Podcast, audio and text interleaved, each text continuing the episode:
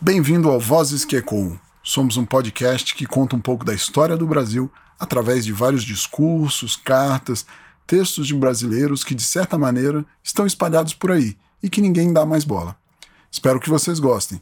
Eu sou Matheus Braga e você está no Vozes que Ecoam.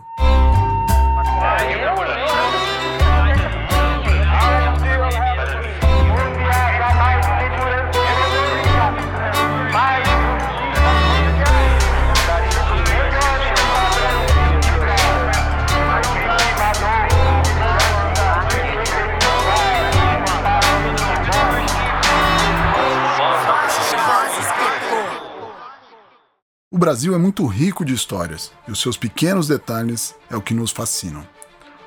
Você sabia que tivemos um presidente que tirou a sua própria vida? O Vozes que Ecoam de hoje será sobre a Carta Testamento de Getúlio Vargas.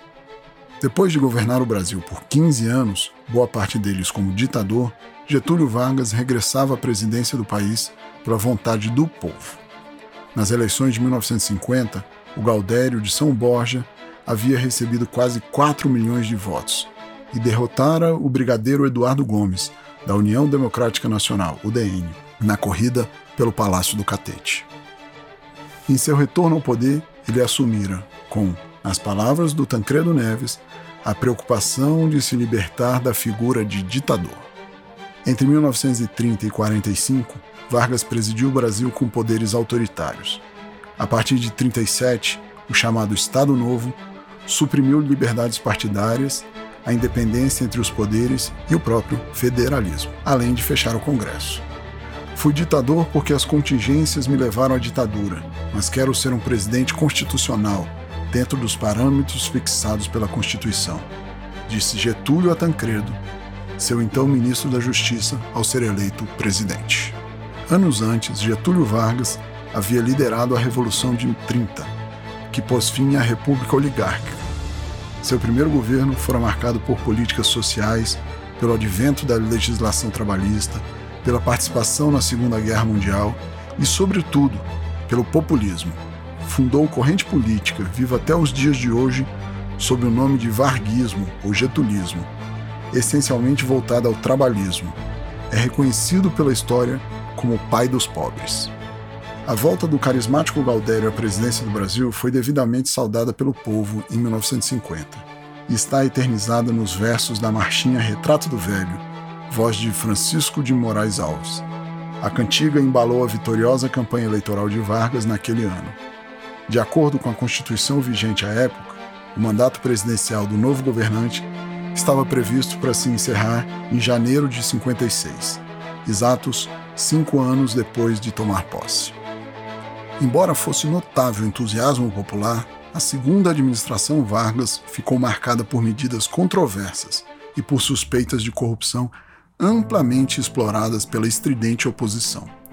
O velho Galdério também já demonstrava o cansaço resultante dos 15 anos ininterruptos quando estivera à frente do governo federal.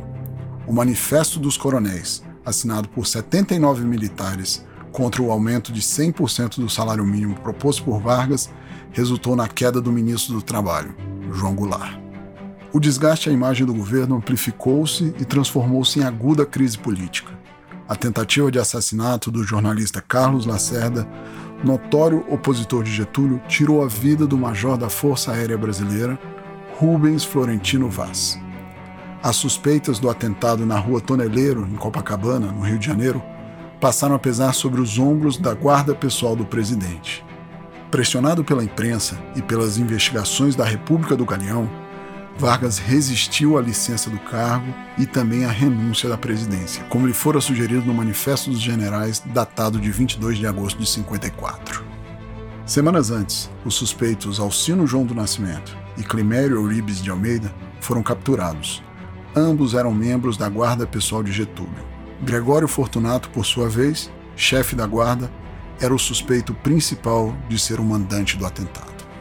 Na madrugada de 23 para 24 de agosto, Vargas suicidou-se com um tiro no coração, massacrado até aquele instante pela oposição, pela República do Galeão, pela imprensa.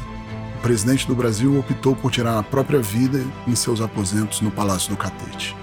A difícil decisão não foi tomada sem que antes ele escrevesse sua carta testamento, despedindo-se do povo. A enorme comoção nacional provocada pelo suicídio acabou por macular seus algozes.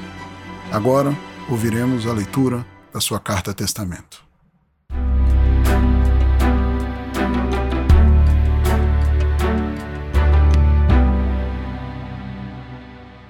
Mais uma vez, as forças e os interesses contra o povo coordenaram-se e se desencadeiam sobre mim. Não me acusam, insultam, não me combatem, caluniam e não me dão o direito de defesa. Precisam sufocar a minha voz e impedir a minha ação para que eu não continue a defender, como sempre defendi, o povo e principalmente os humildes. Sigo o destino que me é imposto. Depois de decênios de domínio e expoliação dos grupos econômicos e financeiros internacionais, fiz-me chefe de uma revolução e venci Iniciei o trabalho de libertação e instaurei o regime de liberdade social. Tive de renunciar. Voltei ao governo nos braços do povo. A campanha subterrânea dos grupos internacionais aliou-se a dos grupos nacionais revoltados contra o regime de garantia do trabalho. A lei de lucros extraordinários foi detida no Congresso. Contra a justiça da revisão do salário mínimo se desencadearam os ódios. Quis criar a liberdade nacional na potencialização das nossas riquezas através da Petrobras. Mal começa esta a funcionar e a onda de agitação se avoluma a Eletrobras foi obstaculada até o desespero. Não querem que o trabalhador seja livre. Não querem que o povo seja independente. Assumi o governo dentro da espiral inflacionária que destruía os valores do trabalho. Os lucros das empresas estrangeiras alcançavam até 500% ao ano nas declarações de valores do que importávamos, existiam fraudes constatadas de mais de 100 milhões de dólares por ano. Veio a crise do café, valorizou-se nosso principal produto. Tentamos defender seu preço e a resposta foi uma violenta pressão sobre a nossa economia, a ponto de sermos obrigados a ceder. Tenho lutado mês a mês, dia a dia, hora a hora, resistindo a uma pressão constante, incessante, tudo suportando em silêncio, tudo esquecendo e renunciando a mim mesmo para defender o povo que agora se queda desamparado. Nada mais vos posso dar a não ser o meu sangue. Se as aves de rapina querem o sangue de alguém, querem continuar sugando o povo brasileiro, eu ofereço em holocausto a minha vida. Escolho este meio de estar sempre convosco. Quando vos humilharem, sentireis minha alma sofrendo a vosso lado quando a fome bater à vossa porta, sentireis em vosso peito a energia para a luta por vós e por vossos filhos. Quando vos vilipendiarem, sentirei no meu pensamento a força para a reação. Meu sacrifício vos manterá unidos, e meu nome será a vossa bandeira de luta.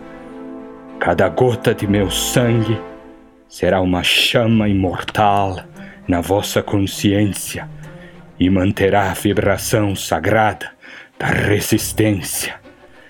O ódio respondo com perdão. E aos que pensam que me derrotaram, respondo com a minha vitória. Era escravo do povo e hoje me liberto para a vida eterna. Mas esse povo de quem fui escravo não mais será escravo de ninguém. Meu sacrifício ficará para sempre em sua alma, e meu sangue terá o preço do teu resgate. Lutei contra a expoliação do Brasil. Lutei contra a expoliação do povo. Tenho lutado de peito aberto. O ódio, as infâmias, a calúnia não abateram o meu ânimo. Eu vos dei a minha vida. Agora ofereço a minha morte. Nada receio. Serenamente dou o primeiro passo no caminho da eternidade e saio da vida para entrar na história. Vozes que Ecoam é um projeto de muita gente, do Matheus, da Mari, do Lucas, da Fernanda, do César, de todo mundo que participou e apoiou, e conta com a produção de som da Solo Produções. Vozes que Ecoam, um jeito diferente de conhecer a história. E se você gostou, continue ouvindo e divulgue. Grande abraço.